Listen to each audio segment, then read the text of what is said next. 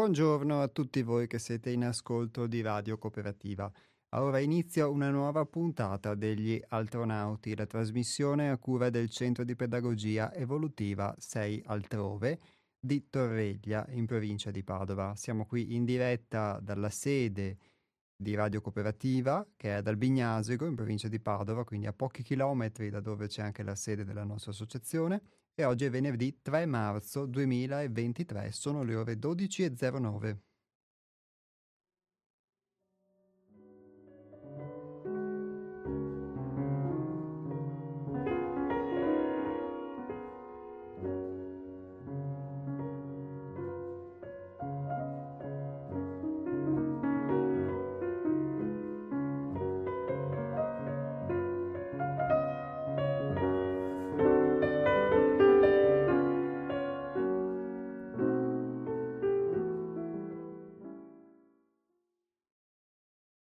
ricordo i contatti del Centro di Pedagogia Evolutiva 6 Altrove,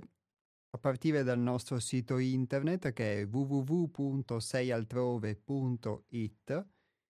e dal nostro numero di telefono che è lo 049 99 03 93 4. Ripeto 049 99 03 93 4. Chi volesse scriverci, sia per tematiche o domande relative alla nostra trasmissione, sia per altre varie ed eventuali, eh, lo può fare anche via email all'indirizzo che è info-seialtrove.it. Ripeto, info come informazione, info-seialtrove.it.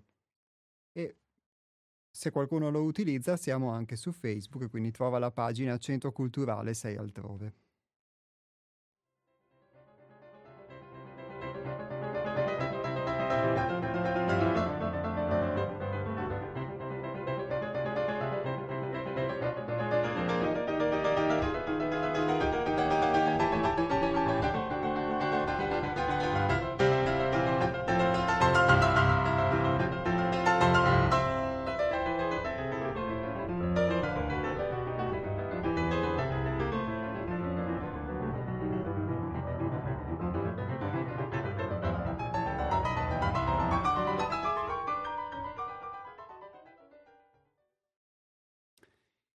Qui nella nostra trasmissione parliamo sempre di esperienze, infatti è da un po' di tempo che abbiamo anche inaugurato una rubrica che eh, saltuariamente dà la possibilità anche di poter raccontare esperienze e quindi a voi di poterle ascoltare, privilegiando dunque l'aspetto del vissuto rispetto a quella che può essere la teoria, a quella che può essere l'informazione.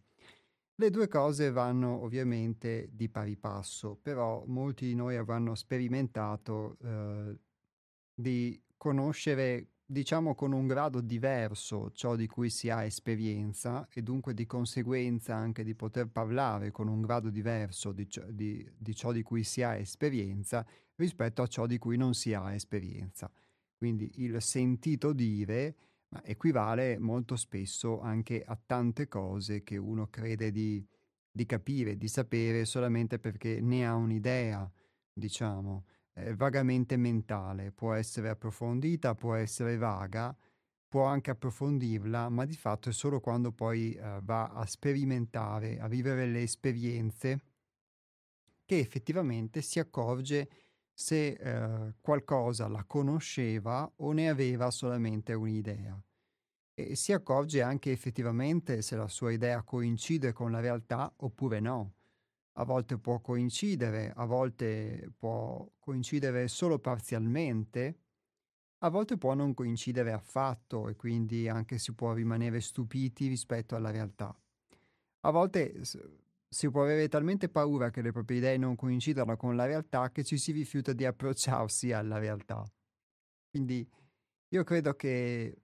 per mia esperienza, almeno tutte queste modalità che vi, ho, che vi ho definito ora, così diciamo in poche parole, sono modalità che io stesso vivo, ho vissuto e quindi le ho sperimentate a turno, le sperimento un po' tutte. Non so se può essere anche il vostro caso, casomai poi eh, lo racconterete se vorrete farlo.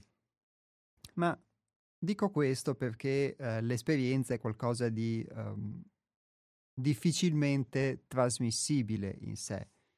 Quindi anche quando si parla di un vissuto, o si parla di un vissuto interiore, o si parla di un'esperienza, se qualcuno ha vissuto un'esperienza simile, allora anche sentendola raccontare può eh, trovare delle affinità, delle analogie. D'altra parte può non trovarle se non ha vissuto la stessa esperienza. Oppure se ha vissuto anche un'esperienza simile in modo oggettivo, però eh, quella che è stata l'interpretazione che ha dato a quell'esperienza può essere diversa. Quindi io posso vivere un evento insieme a un'altra persona, però io lo vivo in un modo e quindi ne sono partecipe, però ho, mia, ho un coinvolgimento emotivo, una reazione che può essere diversa rispetto a quella dell'altra persona. E quindi un evento che per qualcuno può essere traumatico, per qualcuno può non esserlo altrettanto, o addirittura può essere l'opposto. E quindi dipende sempre dalla nostra modalità. Ecco perché l'esperienza è qualcosa che, come vi dicevo, non può essere trasmissibile perché io posso vivere qualcosa, posso raccontarvi un, un mio vissuto esperienziale, qualcuno di voi può trovarlo simile a qualcosa che ha vissuto, oppure può non trovarlo simile, quindi in tal caso può al massimo farsene un'idea, può al massimo capire quello che io racconto, ma ovviamente non può, è chiaro, poter vivere la stessa cosa che io ho vissuto.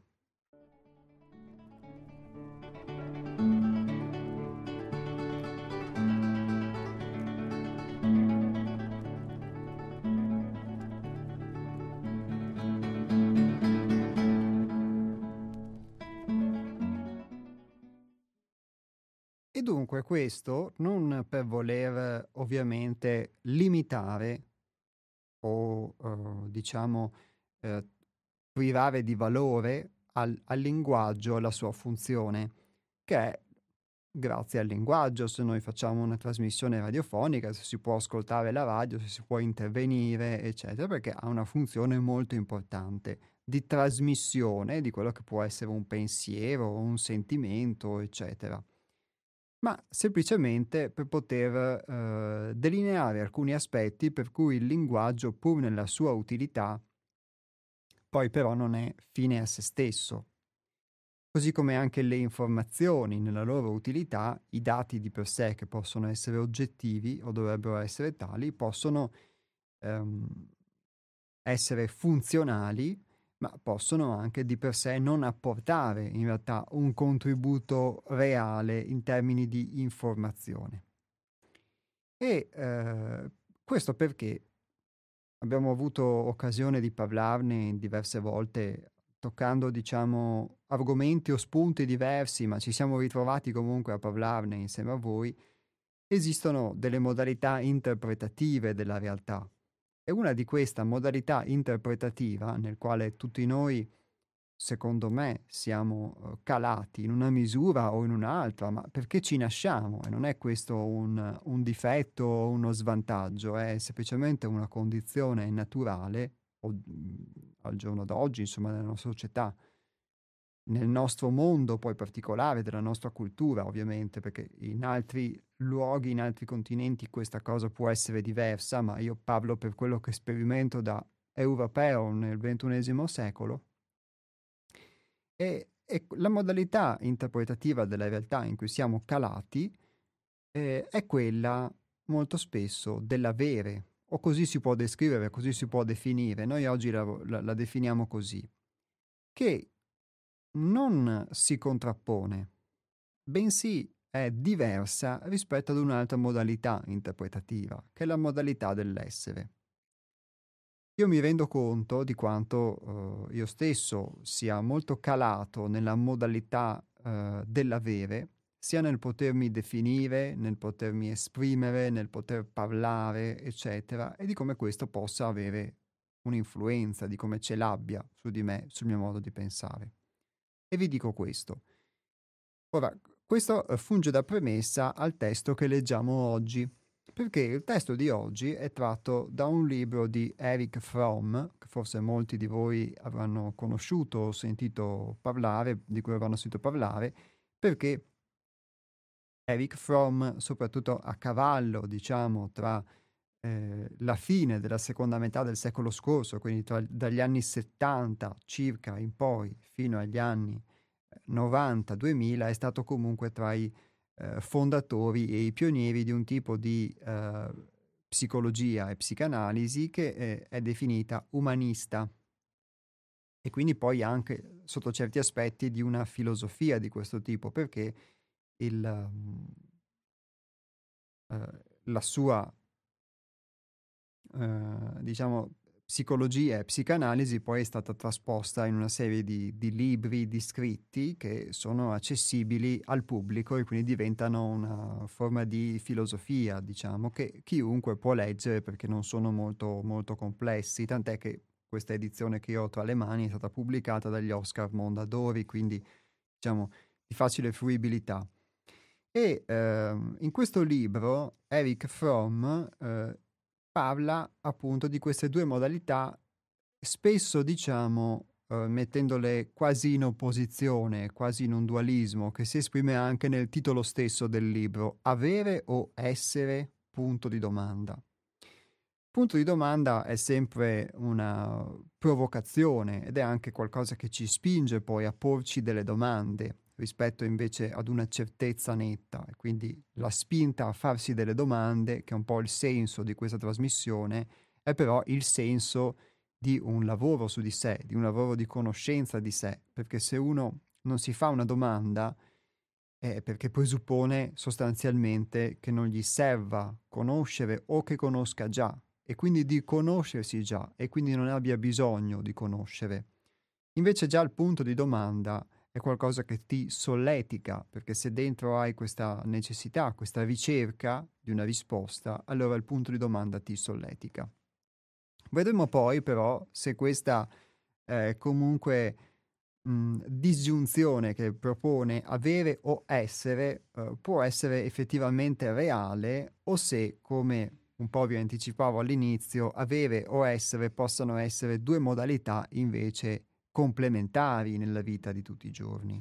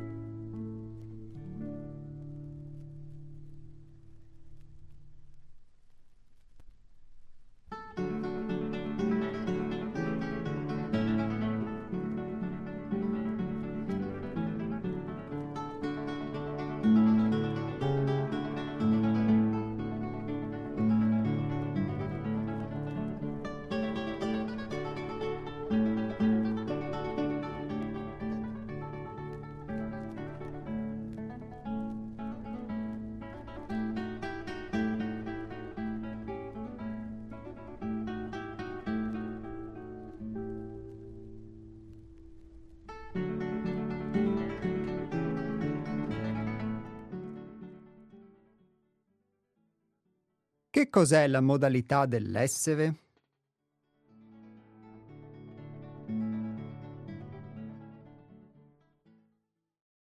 La maggior parte di noi è meglio informata sulla modalità dell'avere che non su quella dell'essere. E ciò perché la prima è l'esperienza di gran lunga più frequente nella nostra cultura. Ma c'è qualcosa di più incisivo ancora che rende la definizione della modalità dell'essere assai più difficile di quella dell'avere e che va ricercata nella natura stessa della disparità tra l'una e l'altra. L'avere si riferisce a cose e le cose sono fisse e descrivibili. L'essere si riferisce all'esperienza e l'esperienza umana è in via di principio indescrivibile. A essere pienamente descrivibile è la nostra persona, vale a dire la maschera che ciascuno di noi indossa, l'io che presentiamo, perché questa persona è di per sé una cosa. Al contrario, l'essere umano vivente non è una morta immagine e non si presta a venire descritto come una cosa. Anzi, l'essere umano vivente non può venire in alcun modo descritto. In effetti, molto può essere detto sul mio conto, sul mio carattere, sul mio atteggiamento complessivo verso la vita,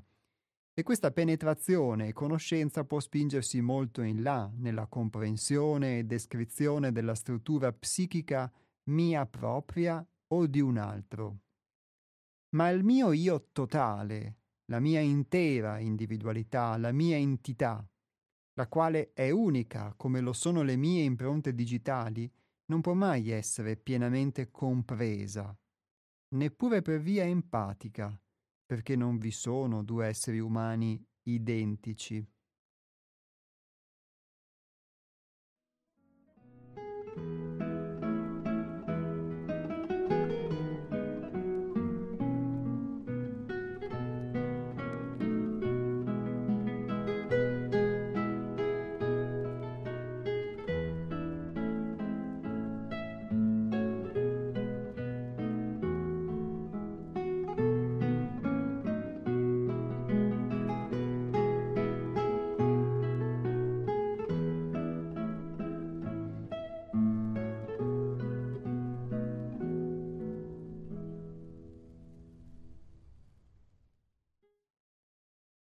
queste righe che vi ho letto è molto interessante che ci sia mhmm, qualcuno, diciamo, che definisca la persona in modo diverso rispetto all'io. Questa tematica noi l'abbiamo affrontata in diverse puntate, diciamo che è un po' un leitmotiv di quasi tutte le puntate degli astronauti, quello del poter definire la personalità o la persona come una maschera e dunque come l'insieme di quelle che possono essere le caratteristiche che noi ci attribuiamo se parliamo della nostra personalità, che io mi attribuisco oppure che attribuisco a qualcuno se parlo di qualcun altro. Ma sostanzialmente una immagine morta, quindi vogliamo vederla come una maschera teatrale, vogliamo vederla addirittura forse come un fantasma, perché qua si parla di qualcosa di morto, di un'immagine, che è contrapposto invece a, a un io vivente, rispetto alla persona anche in sé, però vivente. E cosa significa questo? Significa che sostanzialmente, come dice Eric Fromm, eh, la personalità, cioè l'insieme delle nostre caratteristiche che poi vanno a costituire l'immagine, l'immagine che io ho di me stesso, un'idea che io ho, oppure l'immagine che ho di un altro, è di fatto una cosa e questa cosa è descrivibile. Ma non è l'essere umano in sé che è descrivibile, descrivibile in questo senso, in senso quantitativo, eh, ovvero come un insieme di informazioni, un elenco, una quantità di informazioni o una cronologia storica di quella che può essere il vissuto di una persona, e quindi dire eh, lui è nato da quella famiglia, è nato da quei genitori, ha vissuto in quel paese, è nato quell'anno, ha fatto questo mestiere, aveva questi amici, eccetera, eccetera. Questo di per sé però non ci dice niente di una persona e non dice niente neanche di me stesso, dà delle indicazioni formali su come posso aver vissuto la mia vita o su quali caratteristiche può aver sviluppato o può esprimere la mia personalità, ma non dice nulla di me di per sé. Questo è solamente come io appaio o l'idea che io mi sono fatto di me. Ed è interessante che per Fromm questa, questa idea di fatto sia morta, cioè sia qualcosa di conoscibile esattamente come può essere conoscibile il peso, ad esempio, di questo libro che ho in mano. Ma conoscere il peso di questo libro, mettendolo su una bilancia, o lo spessore della carta, della copertina, i colori, la ruvidezza o meno della carta, della copertina, l'ingiallimento delle pagine, sono tutte, o il numero di pagine, eh, sono tutte delle note quantitative di questo libro, però questo libro è un messaggio e quindi è qualcuno che l'ha scritto, qualcuno l'ha impresso. E poi questo libro sono anche io, quando ovviamente vado a leggere e vi leggo qualcosa in un determinato momento, in un determinato momento invece ci leggo qualcos'altro. o qualcos'altro ancora. E quindi nel momento in cui un messaggio viene impresso, nel momento in cui io interagisco con questo, poi eh, diventa qualcosa di vivo. E allora quando qualcuno me ne parlerà, se io ne ho fatto esperienza, rammenterò quell'esperienza, potrò anche rammentare quello che eh, quel libro mi ha trasmesso, che può essere in un senso positivo o negativo, gli spunti che mi ha dato oppure che non mi ha dato, perché può essere un libro che mi dà spunti o può essere un libro che non mi dà spunti. E, e non necessariamente poi ovviamente dipende dal libro se mi dà spunti o no, perché io posso trovare degli spunti anche in cose che possono apparentemente essere superficiali e viceversa posso non trovarne in qualcosa che potrebbe essere Vangelo, diciamo. Quindi è molto soggettiva questa esperienza e questa è una conoscenza che riguarda dunque l'essere, perché riguarda la sostanza, non riguarda la forma. E ho trovato molto interessante quindi questo riferimento alla persona come ad un'immagine sostanzialmente morta. Per cui ogni qualvolta io mi trovo nella situazione di dover difendere questa immagine,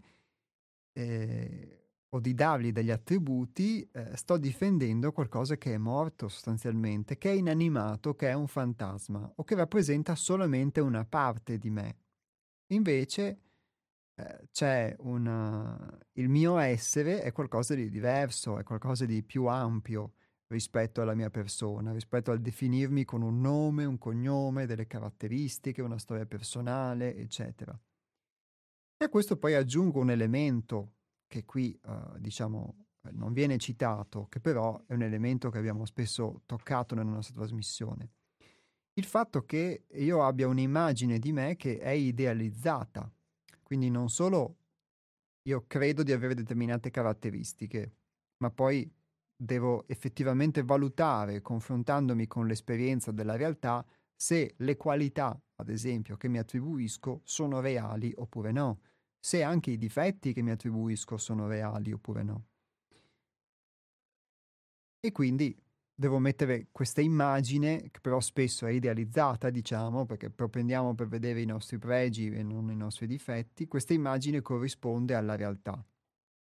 Ma poi anche l'immagine che io proietto sugli altri spesso è proprio un'immagine di questo tipo. Eh, vedo una persona e dalla prima impressione mi faccio un'idea di quella persona. Ma quanto quella persona corrisponde effettivamente all'idea che mi sono fatto di lei, di lui, e quanto invece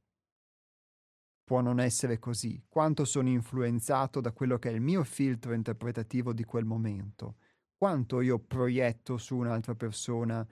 delle, del,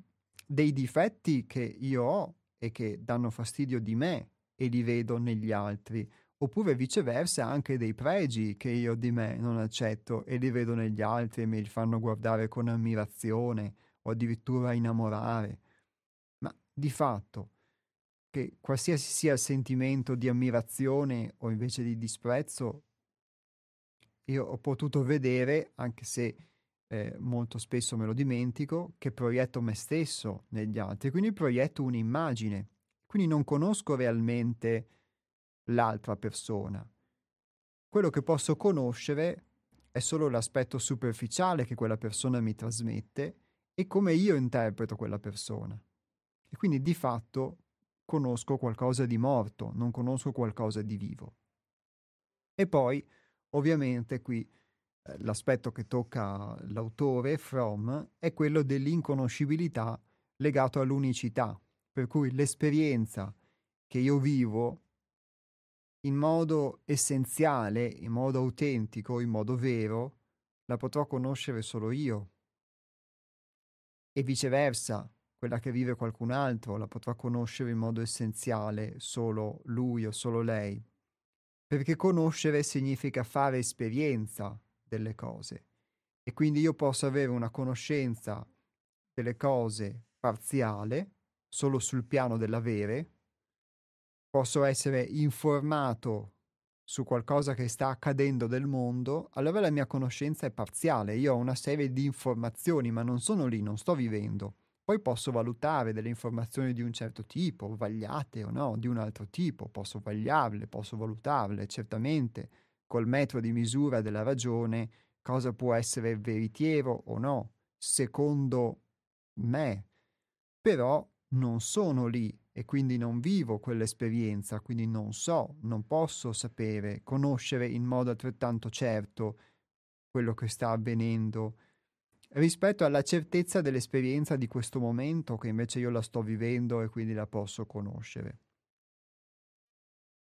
E molto spesso poi ci sarebbe anche da aggiungere, facciamo anche fatica a poter conoscere le esperienze se non siamo presenti alle esperienze, perché ogni volta che eh, lo vedo sulla mia pelle, proietto poi questi fantasmi, queste immagini morte sugli altri, sulle situazioni, eccetera, non sto vivendo pienamente. Non sto permettendo, come dice effettivamente Fromm, a qualcuno di vivo di rapportarsi con me, ma sto proiettando su di lui un'immagine morta. Quindi non sto vivendo effettivamente un'esperienza, non sono in presenza, quella cosa non mi dice, non mi trasmette niente, ma eh, mi sto difendendo o, oppure non mi sto difendendo, ma sto vivendo comunque un'altra forma di proiezione che non mi fa vedere le cose come sono.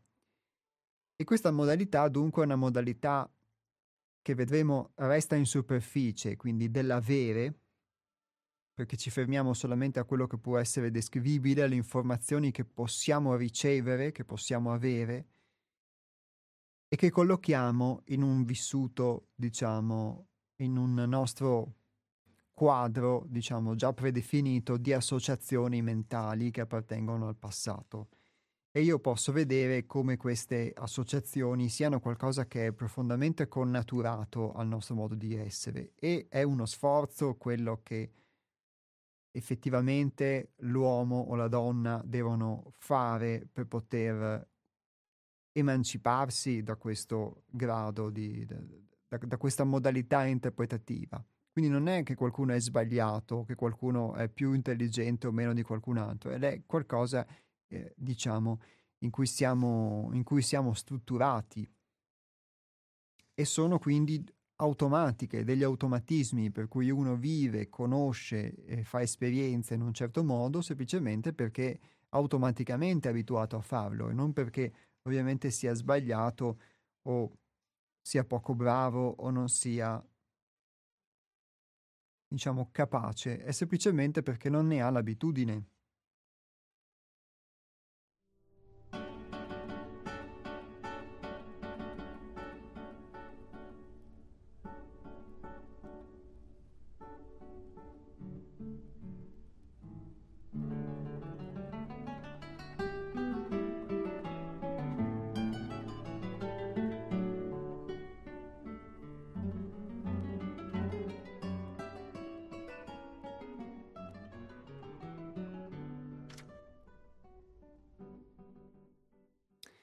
E qui continua il nostro autore, proprio nel solco anche dunque della comunicabilità. Soltanto nel processo del mutuo, vivente rapporto, io e l'altro possiamo superare la barriera che ci separa, in quanto entrambi partecipiamo alla danza della vita. Tuttavia mai potremo realizzare la completa identificazione l'uno con l'altro.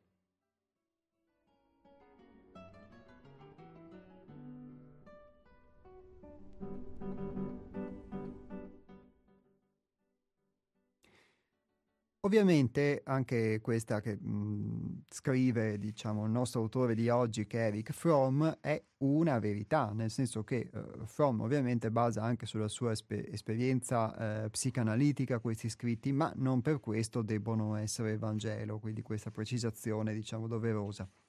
E um, però qui parla di un mutuo vivente rapporto. Io posso dire che uh, Sembra qualcosa di semplice, quasi banale, ma parlare di un rapporto mutuo e vivente, secondo me, mh, mm, significa già parlare di un essere umano che ha trasceso questa condizione di essere identificato unicamente eh, nella maschera, in qualcosa che è morto, ed è eh, già in una fase di eh, conoscenza di sé, di sperimentazione di qualcosa di più vivo. Anche qui dico morto eh, non nel senso offensivo, eh, chiaramente, ma nel senso di non vivo, eh, ovvero se io eh, vivo un processo conoscitivo per automatismo e quindi um, mi si dicono delle cose o mi succedono delle cose e io le interpreto in un determinato modo, non sulla base di un processo razionale o di un processo introspettivo o di come le cose sono, ma sulla base di come io sono abituato ad interpretare un evento di questo tipo, una parola di questo tipo, un gesto di questo tipo, una persona di questo tipo. E avendo questa abitudine si crea in me un solco per cui a quel determinato uh, input io darò molto probabilmente una risposta di questo tipo, molto probabilmente, a meno che non modifichi il mio modo di rispondere. In questo senso, nella misura in cui vivo questo automatismo e non ne sono cosciente, perché essendo un automatismo è qualcosa che accade in me in automatico, inevitabilmente eh, tutto quello che io faccio in preda a questo automatismo o in, sotto forma di questo automatismo non lo faccio in modo, diciamo, vivo, perché non lo faccio apportandoci coscienza, apportandoci consapevolezza, presenza, ma semplicemente facendo qualcosa che per me è automatico come se ess- potessi essere un automa, diciamo, o un robot. Quindi è non vivo, non nel senso dispregiativo, ma nel senso che non, di fatto non, non ci apporto coscienza. Si può parlare anche di una vita di questo tipo che è condotta nel sonno e io posso dire che la maggior parte della vita la, la, la conduco così e il, e molti automatismi ovviamente hanno una funzione positiva per quello che riguarda il nostro organismo, perché noi non è che dobbiamo pensare quando respirare, quando digerire, quando dobbiamo andare in bagno, quando... Cioè, il nostro corpo ha una sua intelligenza che funziona di questi automatismi um, per fortuna e quindi diciamo non dobbiamo noi pensare a questo. Solo che su un altro piano, che è quello non fisico, ma quello emotivo o quello mentale, invece lo stesso automatismo, diciamo, eh, ci può portare a delle forme di ripetizione o di uh, sofferenza o di mancanza di libertà. Scusate questa premessa lunga, mi sembrava di dover chiarire questo aspetto e quindi un rapporto vivente significa rapportarsi non con un'immagine, ma con qualcosa di vivo, quindi con un'esperienza che è viva o con una persona, con un altro essere che è vivo e anche rendermi conto che io sono vivo e quindi rapportarmi in modo essenziale, in modo autentico eh, e, il, e anche rapportarsi in modo mutuo, cioè in modo vicendevole, secondo me, eh, è un salto di qualità di questo tipo. È chiaro che se sono abituato invece a rapportarmi con gli altri o con le esperienze solamente proiettando, senza saperlo, le immagini che ho dentro di me o che provengono dal mio passato e io ripeto mi accorgo di come questo sia facile, è, è la via, è la corsia preferenziale cadere in questo automatismo e, ehm, e vivere questo automatismo, allora è chiaro che eh, ci, non c'è in questo caso un rapporto vivente. Io mi rapporto con un'altra persona, in realtà mi sto rapportando con una maschera, con un'idea che io ho dell'altra persona, o addirittura come vorrei che fosse se io vorrei cambiarla, e, e viceversa. E quindi non c'è un rapporto, eh, non, non c'è un rapporto vivente.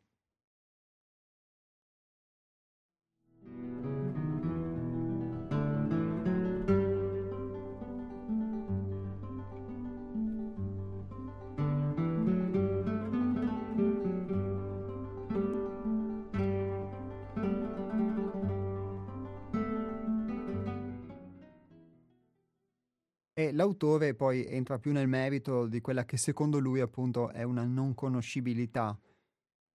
Non può essere descritto esaurientemente neppure un singolo atto del comportamento. Si possono scrivere pagine e pagine sul sorriso della Gioconda, ma il sorriso stesso, quale è stato dipinto da Leonardo, non potrà mai essere tradotto in parole, e ciò non perché il sorriso della Gioconda sia così misterioso. In realtà il sorriso di chiunque è misterioso, a meno che non si tratti del sorriso frutto di apprendimento, per così dire sintetico, che serve agli scambi commerciali. Nessuno è in grado di descrivere pienamente l'espressione di interesse, entusiasmo, amore per la vita, ovvero di odio o narcisismo che capita di cogliere negli occhi di qualcun altro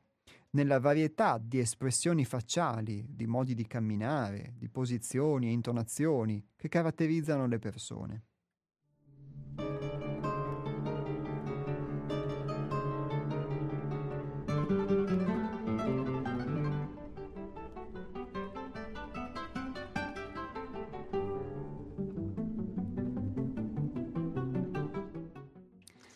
E io faccio una precisazione, secondo me, almeno per quello che è la mia esperienza, che ehm, questa comunque inconoscibilità che è dovuta all'unicità della nostra esperienza, per cui io non potrò mai conoscere veramente qualcuno effettivamente di esterno a me, forse perché a prescindere in realtà non conosco me stesso e quindi riesco a, solo a poter vedere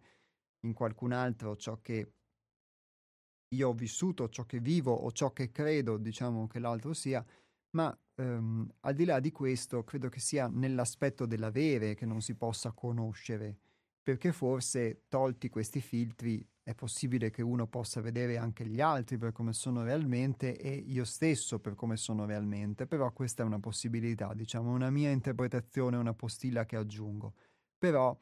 a volte noi abbiamo la pretesa di poter non solo sapere tutto di noi, ma anche addirittura sapere tutto degli altri, eh, semplicemente perché li incastriamo, li etichettiamo in quelli che sono i nostri, eh, i nostri parametri, che sono purtroppo però gli stessi parametri che molto spesso non ci permettono di conoscerci realmente, che, se non in modo molto parziale che non ci permettono di eh, risolvere dei problemi, che non ci permettono di vivere in armonia con gli altri, eccetera. Quindi non sono dei parametri sicuramente affidabili. O forse possono essere dei parametri come l'orologio rotto che due volte al giorno fa l'ora giusta, come si dice, però diciamo è un po' poco per essere un parametro conoscitivo. Quindi rimaniamo su questo, sulla, eh, sull'unicità secondo me, di ognuno e quindi sul fatto che la conoscenza può avvenire o eh, forse in modo essenziale o forse quando si è vissuta la stessa esperienza. È una possibilità. Ma anche il fatto che questo altrove, sostanzialmente, perché anche la settimana scorsa si, è, si chiedeva dove fosse questo altrove, questo altrove sia di fatto dentro di noi ognuno di noi esprima un altrove, di cui molto spesso non è consapevole. Ma ora diciamo io ho parlato abbastanza e posso dare lo spazio a voi ascoltatori. Le modalità per intervenire nel corso della trasmissione sono o la telefonata in diretta, che può essere fatta al numero 049 880 90 20 ripeto 049 880 90 20 oppure l'sms al numero che ora vi do che è il 345 18 91 68 5 ripeto 345 18 91 68 5 è il numero per gli sms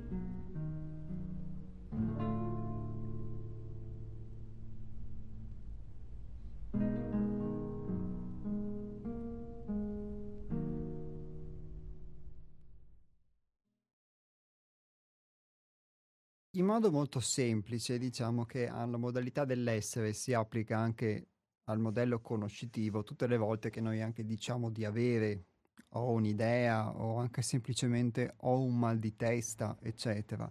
Esprimiamo un avere, quindi ci sono io e c'è qualcosa di esterno, addirittura una persona esterna, eccetera. E questo qualcosa di esterno è qualcosa con cui io mi relaziono e quindi è qual- qualcosa da cui sono distante, diciamo. Prendiamo intanto questa telefonata. Pronto? Eh, pronto, ciao, sono Enrico. Ciao Enrico. Ciao, io come al solito sei breve. Eh, è vero che ognuno di noi è diverso dall'altro, dipende da un'infinità di fattori.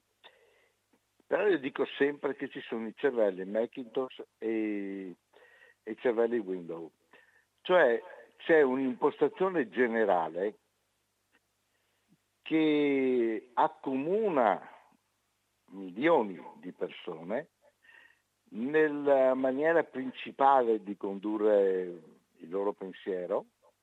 e che rende incompatibili gli uni agli altri. Non so se te ne sei reso conto. Io a 76 anni devo dire che ho constatato che sì, ognuno è unico, ognuno è diverso, ognuno è... però ci sono quelli che sono fatti in una certa maniera che più o meno li accomuna e quelli fatti in un'altra maniera e sono anche tutti loro accomunati più o meno, dopo con tutte le particolarità, siamo 8 miliardi di esseri diversi, ma sostanzialmente ci sono due maniere. Ah no, forse c'è una terza, quelli che si barcamenano tra l'una e l'altra, ma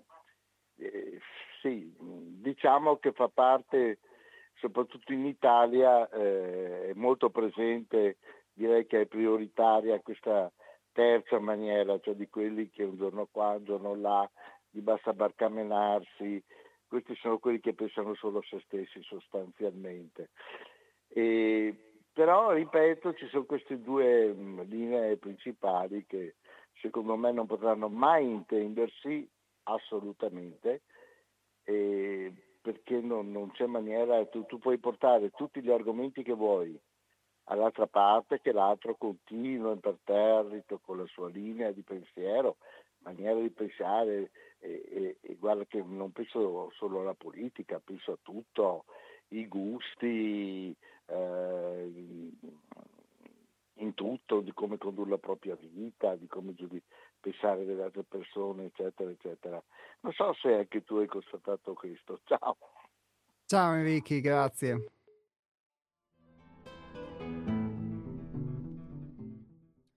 Allora, beh, è molto interessante, diciamo, questa, questa cosa che dici, Enrichi. Sicuramente ci sono... allora, di, eh, Enrichi la, la mette, eh, secondo me, sull'aspetto del cervello, quindi del modo di pensare. Effettivamente, sì, anche quello influisce. Lui dice ci sono cervelli Mac e cervelli Windows che sono incompatibili gli uni con gli altri. Allora, beh, è una modalità interessante, diciamo, questa qui, nel senso che è vero che uh, tutti,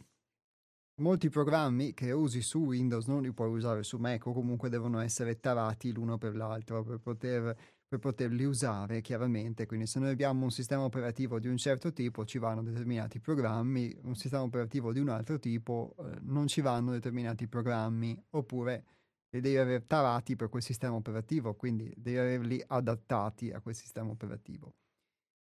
E quindi,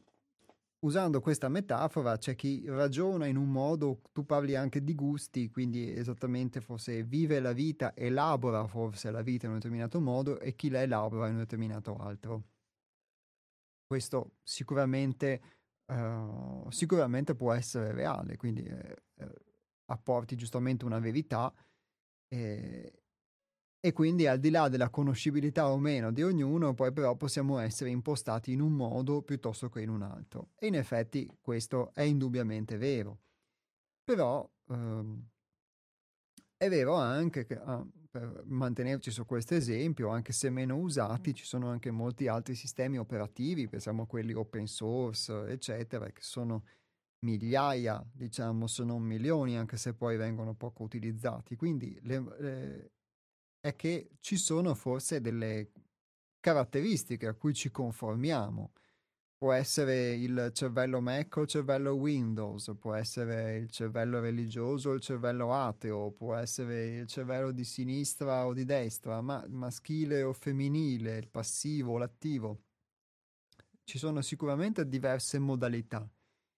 e credo che poi ognuno possa essere conformato in un determinato ambito ad una modalità piuttosto che in un altro e quindi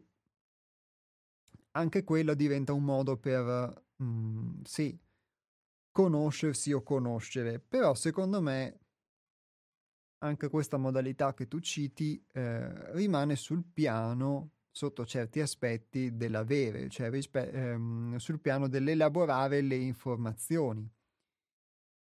E quindi noi mhmm, possiamo classificare anche, se vogliamo dare questa classificazione, le personalità, le persone e quindi, come tu dici, avere determinati gusti, determinate inclinazioni, determinate tendenze in un modo piuttosto che in un altro. Ok? Questo ci può anche stare. E ehm, però quello che noi classifichiamo, secondo me, resta l'aspetto esteriore anche diciamo, eh, utilizzando, cogliendo al balzo questa, mh, mhmm, questa proposta che tu fai, diciamo, e, e quindi, diciamo, prendendo questa tua verità, eh, anche il cervello Windows, eh, però dietro il cervello Windows, che quindi possiamo dire eh, è quello più eh, utilizzato, è quello più comune, è quello più eh, la modalità utilizzata da tutti. Poi effettivamente, come dici, c'è anche chi si barcamena tra l'uno e l'altro e quindi è una posizione terza o comunque di ping pong. Anche il cervello Windows, per usare questa metafora, però eh, ha alla fine un utilizzatore, cioè, questo sistema operativo, c'è cioè questa personalità, ma dietro c'è comunque una persona che la utilizza. E noi non sappiamo, al di là del fatto che questa persona utilizzi il sistema operativo Windows, perché utilizza Windows e non Mac. Forse semplicemente nel caso del Mac, poniamo il caso, non avesse i soldi per comprarselo, perché Windows non un altro sistema operativo. Forse perché non lo conosce, forse perché è quello che gli hanno venduto, pensa che nella sua eh, idea pensa che sia l'unico possibile perché gliel'hanno venduto col computer. Facciamo un esempio. Quante modalità che noi abbiamo di pensare, di comportarci, eccetera, effettivamente eh, le adottiamo perché non conosciamo l'esistenza di altre modalità possibili. Io ho fatto esperienza del, di questo, uh, nel mio caso principalmente attraverso l'esperienza del centro altrove, ma ognuno poi può aver fatto le sue esperienze, diciamo, di vita, di come può essere il contatto con le modalità altre e di come di fatto il, anche se io spesso continuo a ritenerlo l'unico, ma il mio modo di pensare non sia l'unico. E il modo di pensare degli altri eh,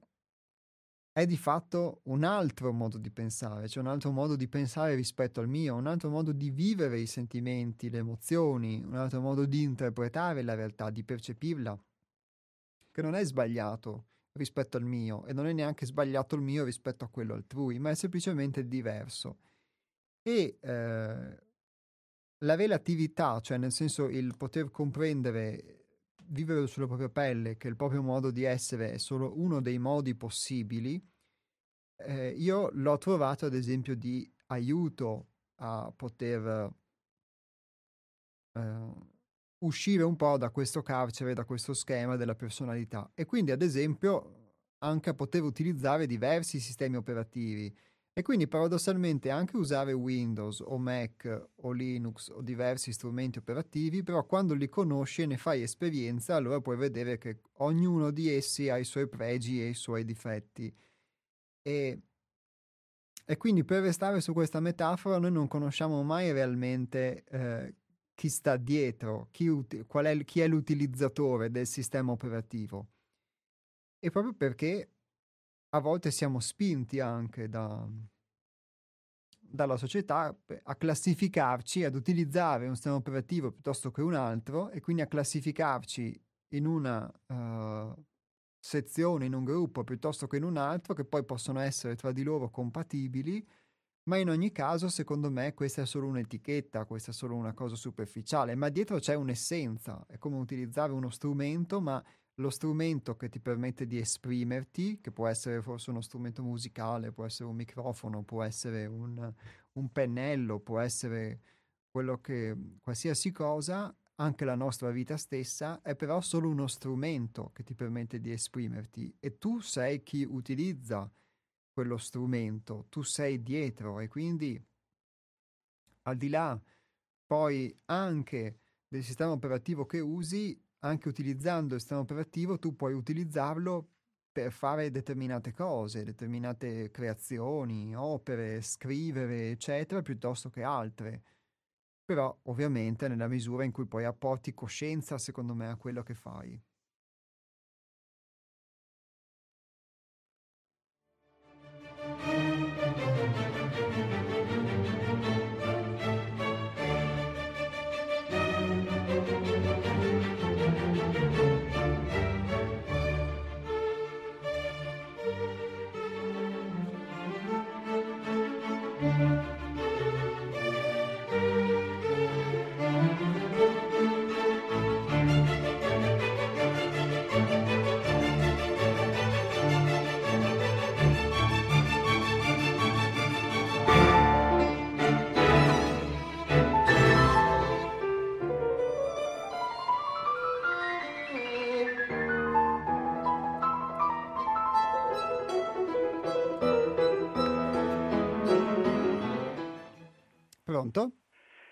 Ciao, sono Antonio, ciao Epos. Ciao Antonio. Iapo, Iapos.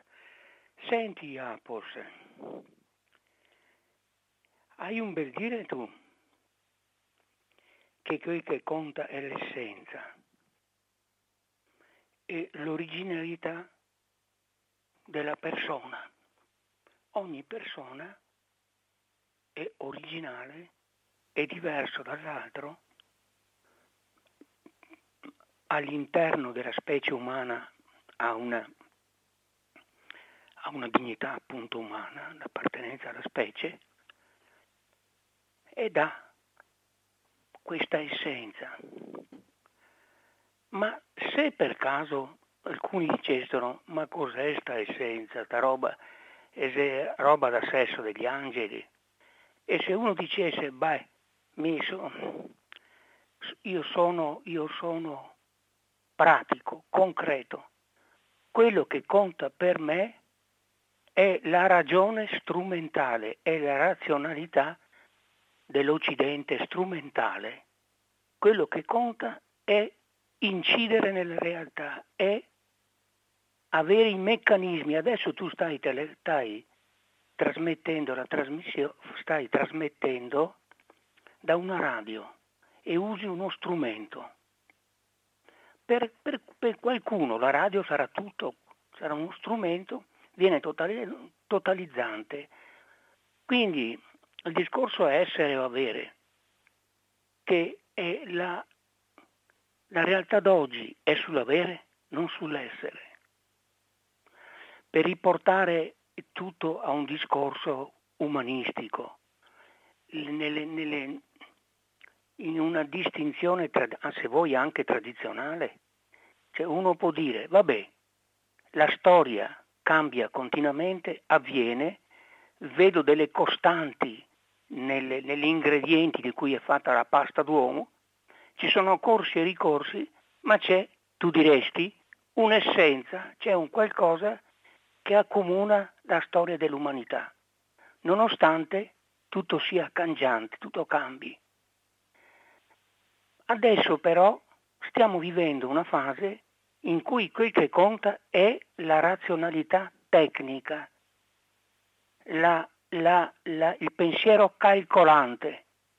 il pensiero pratico, ciò che mi dà utile,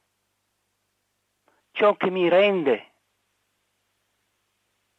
Ecco, io questa, questa, lo sento forte questo contrasto perché nelle, nella persona comune, l'uomo della strada come me, naturalmente ha vissuto, applica, essendo molto concreto, pratico, agisco con, con molti strumenti, però questo problema che mi è stato tras- tra- trasmesso dall'educazione familiare, che quello che conta però alla fin fine è la felicità, è l'essenza, è l'autenticità del mio essere, il mio, il, il, e non le forme, il rivestimento dell'essere, la fenomenologia, il fenomeno, la, il, il vestito, la maschera che mi porto dietro, il ruolo. C'è un qualcosa che mi appartiene ed è unico e nessuna ragione strumentale può scalfire, anche se, essendo non spiriti, solo spiriti, noi veniamo influenzati dalla realtà esistente, quindi anche dalla ragione strumentale. I soldi, il denaro, il potere, quello che mi porto a casa, quello ecco. Ecco, io questa, questa più ancora delle, dei, dei, dei, vari, vari abiti, dei vari abiti anche nel ragionare, eccetera, a cui ognuno ha diritto alla sua opinione. Nessuno toglie opinione a nessuno, ognuno ha diritto, eh. però resta questo il problema, essere o avere. Ciao. Ciao Antonio, grazie.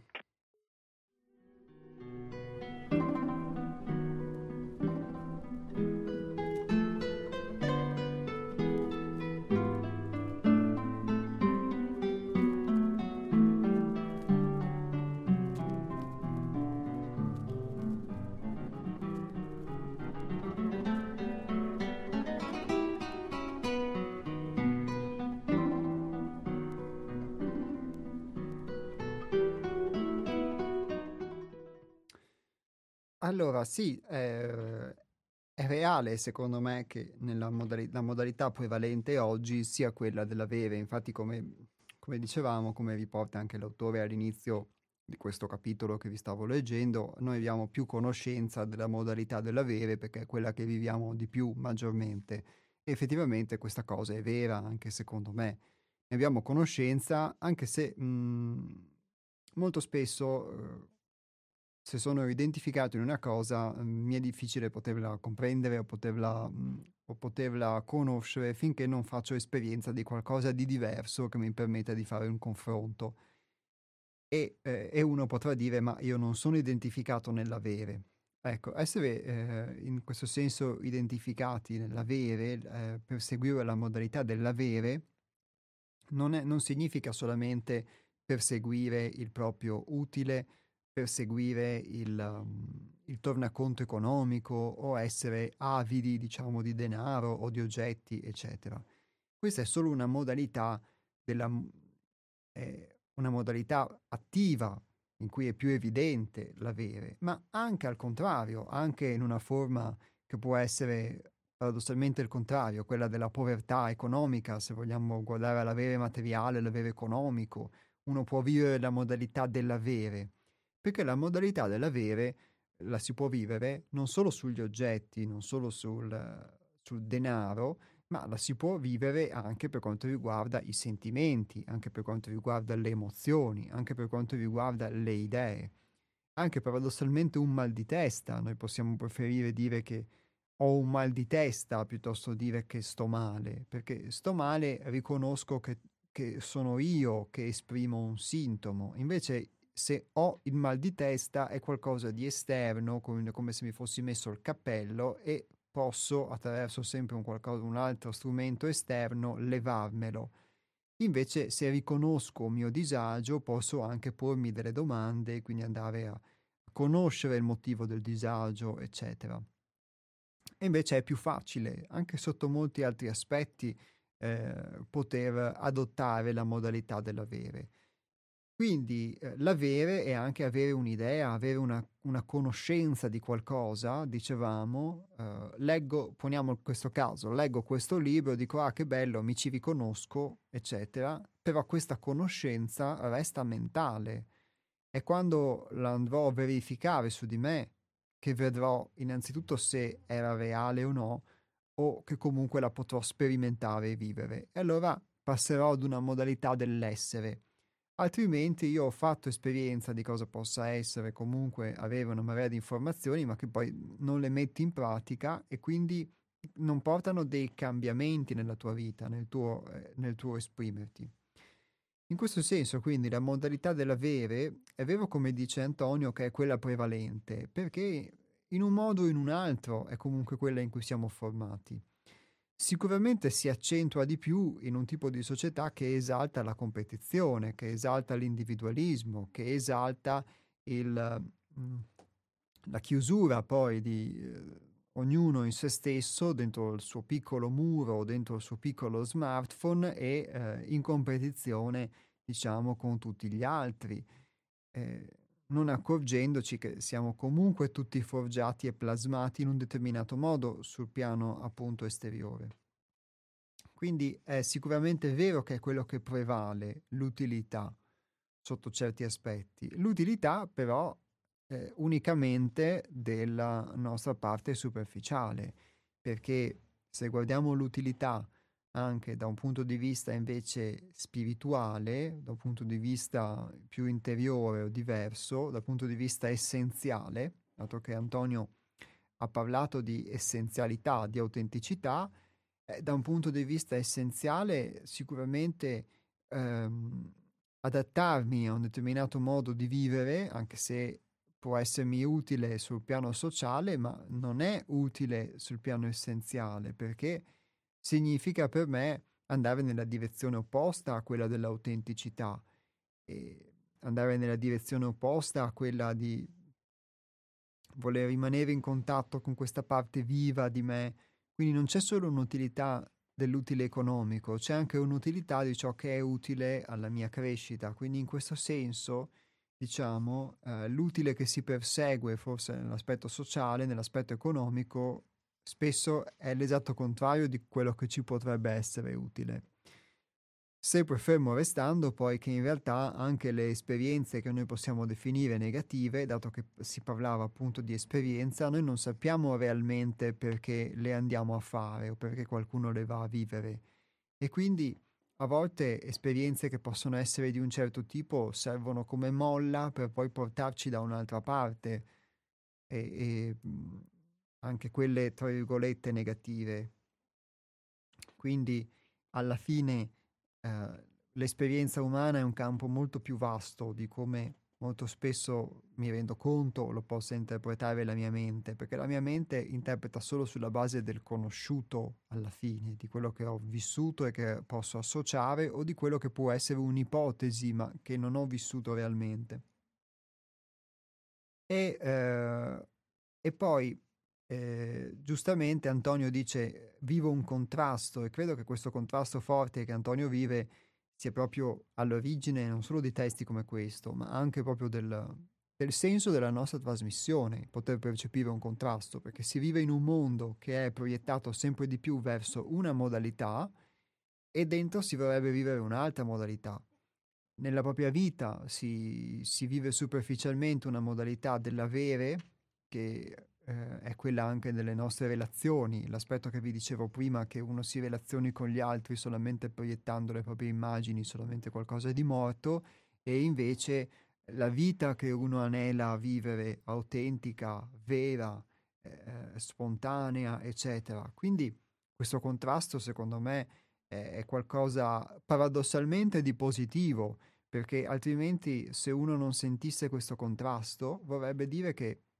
bontà sua, ma è totalmente allineato a questa modalità esteriore, questa modalità dell'avere, diciamo, tant'è che non la mette in dubbio e, o, o, o, la crede l'unica possibile perché non ha mai sperimentato la profondità di qualcosa di diverso e quindi indubbiamente la crede qualcosa di possibile, l'unica cosa possibile. Quindi qui torniamo all'esempio che faceva Enrichi prima dei cervelli Mac e dei cervelli Windows, ma se tu hai sempre usato Windows e non sai che esistono altre possibilità, come fai a poter avere un parametro di giudizio? E ehm, poi eh, la, questo diciamo, il, il, fatto dello strumento e della razionalità tecnica, secondo me eh, è perché effettivamente io credo che sia molto facile essere catturati dallo strumento e lo strumento si presta anche eh, molto spesso a mettere alla prova la nostra fascinabilità. È uno strumento che di per sé cattura facilmente e, e, e serve molta presenza, secondo me, molta consapevolezza anche per poterlo considerare uno strumento. Per molti non è uno strumento, per molti è il mondo, è l'unico modo che hanno di interfacciarsi col mondo e quindi un mondo che è sempre più piccolo, perché assume sempre più le dimensioni dello smartphone. È un mondo che è sempre più astratto, è un mondo che è sempre più ideale e quindi una proiezione di queste immagini morte, di fatto, astratte, in cui è sempre più difficile poi eh, eh, confondere la verità con la non verità perché c'è un mescolamento continuo e, e, e non è il mondo invece vivo, ovviamente. E, eh, però eh, indubbiamente dobbiamo, ci abbiamo a che fare e quindi spetta bene o male a ognuno di noi poter ricordarci che lo strumento è uno strumento anche se non è facile. E in ogni caso lo strumento è utile per esprimere qualcosa, quindi come dicevamo del sistema operativo o della tecnologia o, o della radio, l'esempio che faceva Antonio, eh, effettivamente è lo strumento che mi permette ora di parlare come di ascoltare voi e a voi di ascoltare. Eh, però eh, lo strumento di per sé, nella misura in cui ovviamente resta strumento e noi dobbiamo, eh, anche con tutto lo sforzo del caso, farlo rimanere strumento, e, e, ma lo strumento di per sé è utile in questo caso per potersi esprimere o per poter ascoltare. E eh, e quindi lo strumento non contrasta in sé con l'essere, l'avere non contrasta con l'essere. Io devo avere delle opinioni per dopo effettivamente trasmutarle in delle modalità d'essere oppure no, ma all'inizio ho delle opinioni. Banalmente, se voglio comprarmi un panino devo avere dei soldi, non è quindi che l'avere è una modalità sbagliata rispetto all'essere, secondo me. Sono delle cose com- complementari che ognuno di noi può sperimentare e ripeto, eh, se vive poi qualcosa di diverso, come il disagio che citava Antonio, allora può anche vivere questo disagio. Ma rimaniamo quindi, come diceva Antonio, avere o essere, e come diceva l'autore di oggi nel titolo del libro, avere o essere. Io credo che una cosa e l'altra possano andare insieme. Nel senso, forse è il peso eccessivo che diamo a volte all'avere o al non avere che fa sì che ci focalizziamo solo su una cosa o su un'altra.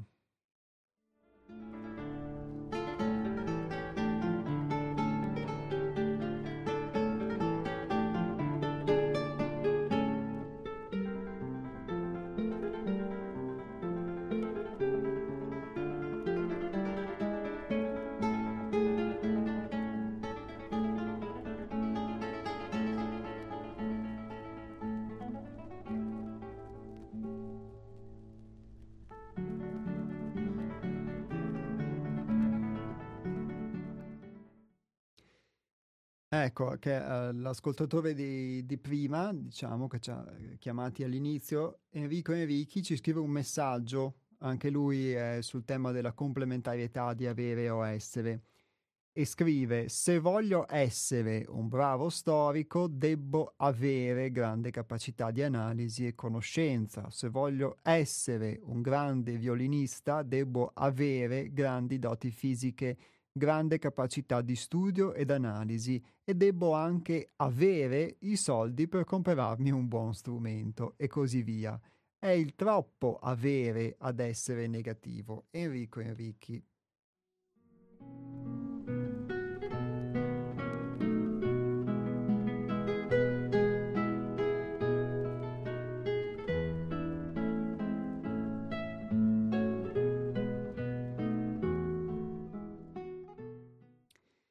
Grazie mm, Enrico. Eh, questo secondo me è, è reale, diciamo da un punto di vista ovviamente logico, però secondo me sul piano del, um, sul fatto dei soldi per comprarsi uno strumento posso capire, diciamo, l'utilizzo dell'avere. Però anche sul, um, sull'avere ad esempio la capacità di analisi o sull'avere grandi doti fisiche, sì, è vero, noi nel linguaggio ordinario, diciamo, abbiamo delle grandi doti fisiche, è una cosa che ovviamente uso anch'io, però mh, mhmm, come espressione.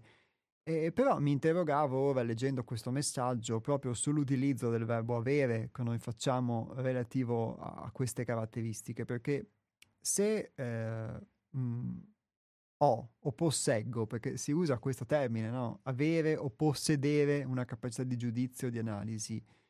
ma effettivamente eh, qualcosa che possiedo è qualcosa che io acquisisco. Ora, sicuramente a- attraverso l'esperienza una cosa posso acquisirla,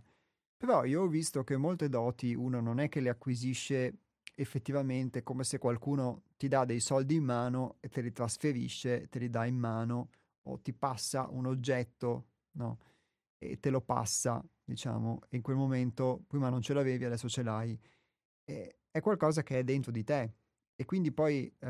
noi possiamo prendere tanti possibili storici, ma forse solo alcuni attraverso lo studio, attraverso l'esperienza, eh, matureranno questa eh, forma di capacità di analisi, di conoscenza anche critica. Altri invece eh, rimarranno fermi solamente in una forma di erudizione, quindi conosceranno la storia, però non saranno stimolati a ricercare cosa c'è dietro o a far sì che quella conoscenza storica gli permetta anche di poter guardare l'oggi e non solo lo ieri. E forse, secondo me, è perché uno può essere più predisposto, quindi ha già dentro di sé questa facoltà, la vive sostanzialmente, la è, ma non lo sa e attraverso l'esperienza fa maturare questa dote nel caso di uno storico. Eh, nel caso di un musicista non lo so perché non, non, sono diciamo un musicista, ma posso immaginare che anche in questo caso il talento non sia, qualco- sia qualcosa che uno debba avere, de- debba, debba, essere, ecco, eh, debba essere già in potenza e poi attraverso eh, l'acquisizione di una tecnica, di una disciplina, lo può far emergere, ma sostanzialmente ce l'hai, ce l'hai già dentro, credo ehm, come talento. Quindi anche noi utilizziamo spesso l'avere però per definire delle cose che forse possono essere definite anche attraverso l'essere e credo che mh, molte cose che noi siamo, che io sono, possono essere dei pregi come dei difetti e credo di non averli, ma in realtà lo sono già in potenza. Posso credere di non essere capace e invece sono capace, eh, perché credo di non avere la capacità e invece sono capace sostanzialmente, o credo di non avere eh, la, la cattiveria o il pregiudizio o doti negative e invece sono perché vivo questa cosa a volte, quindi mi accorgo che lo sono. Ecco, vabbè, comunque questa può apparire una disquisizione filosofica, mi scuso se uh, diciamo, mi sono soffermato su questo era solo perché eh, molte cose che crediamo di non conoscere perché eh, non, eh, non, non, conosciamo secondo una modalità per cui acquisiamo delle informazioni dall'esterno, in realtà secondo me di noi le conosciamo o le siamo se ci guardiamo dentro e quindi vediamo che qualcosa forse già lo siamo e lo strumento esterno che diceva prima, che diceva prima Antonio è qualcosa che ci permette di far emergere ciò che è, ciò che già siamo sostanzialmente in potenza.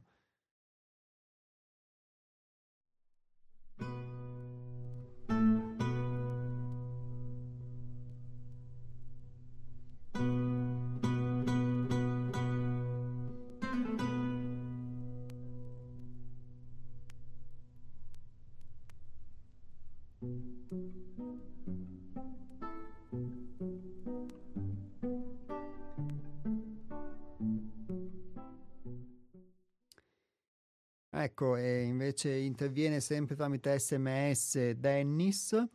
che scrive i borghesi dovrebbero spiegarci come hanno fatto i nativi americani a costruire la loro civiltà anche musicale senza creare denaro. Salute Dennis. Salute anche a te Dennis, grazie dell'intervento. Uh, beh, qui insomma adesso non si parla, non si vuole parlare di economia e di musica, quindi l'avere di cui parliamo qui è una modalità di conoscenza della realtà. Io poi non conosco, diciamo, la cultura musicale dei nativi americani, quindi su questo non mi esprimo, lascio questa domanda nell'etere a voi.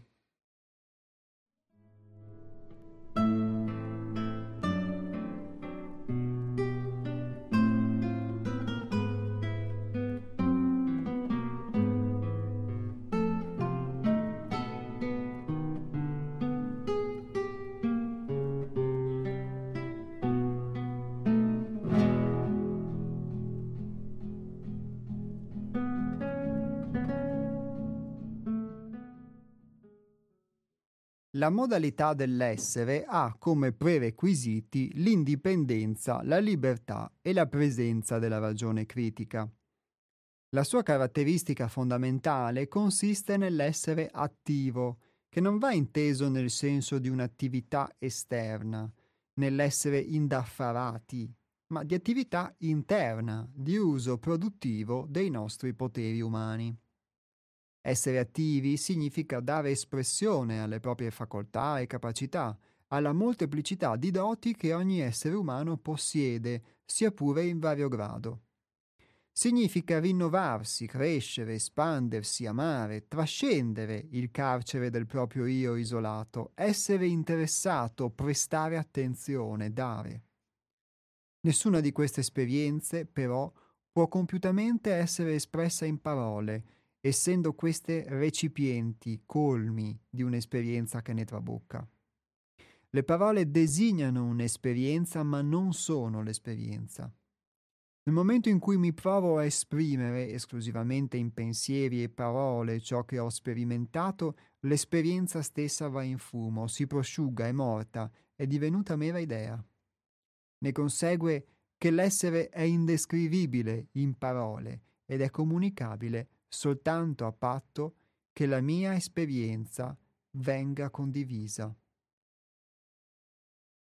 Nella struttura dell'avere, la morta parola regna sovrana. Nella struttura dell'essere, il dominio spetta all'esperienza viva e inesprimibile.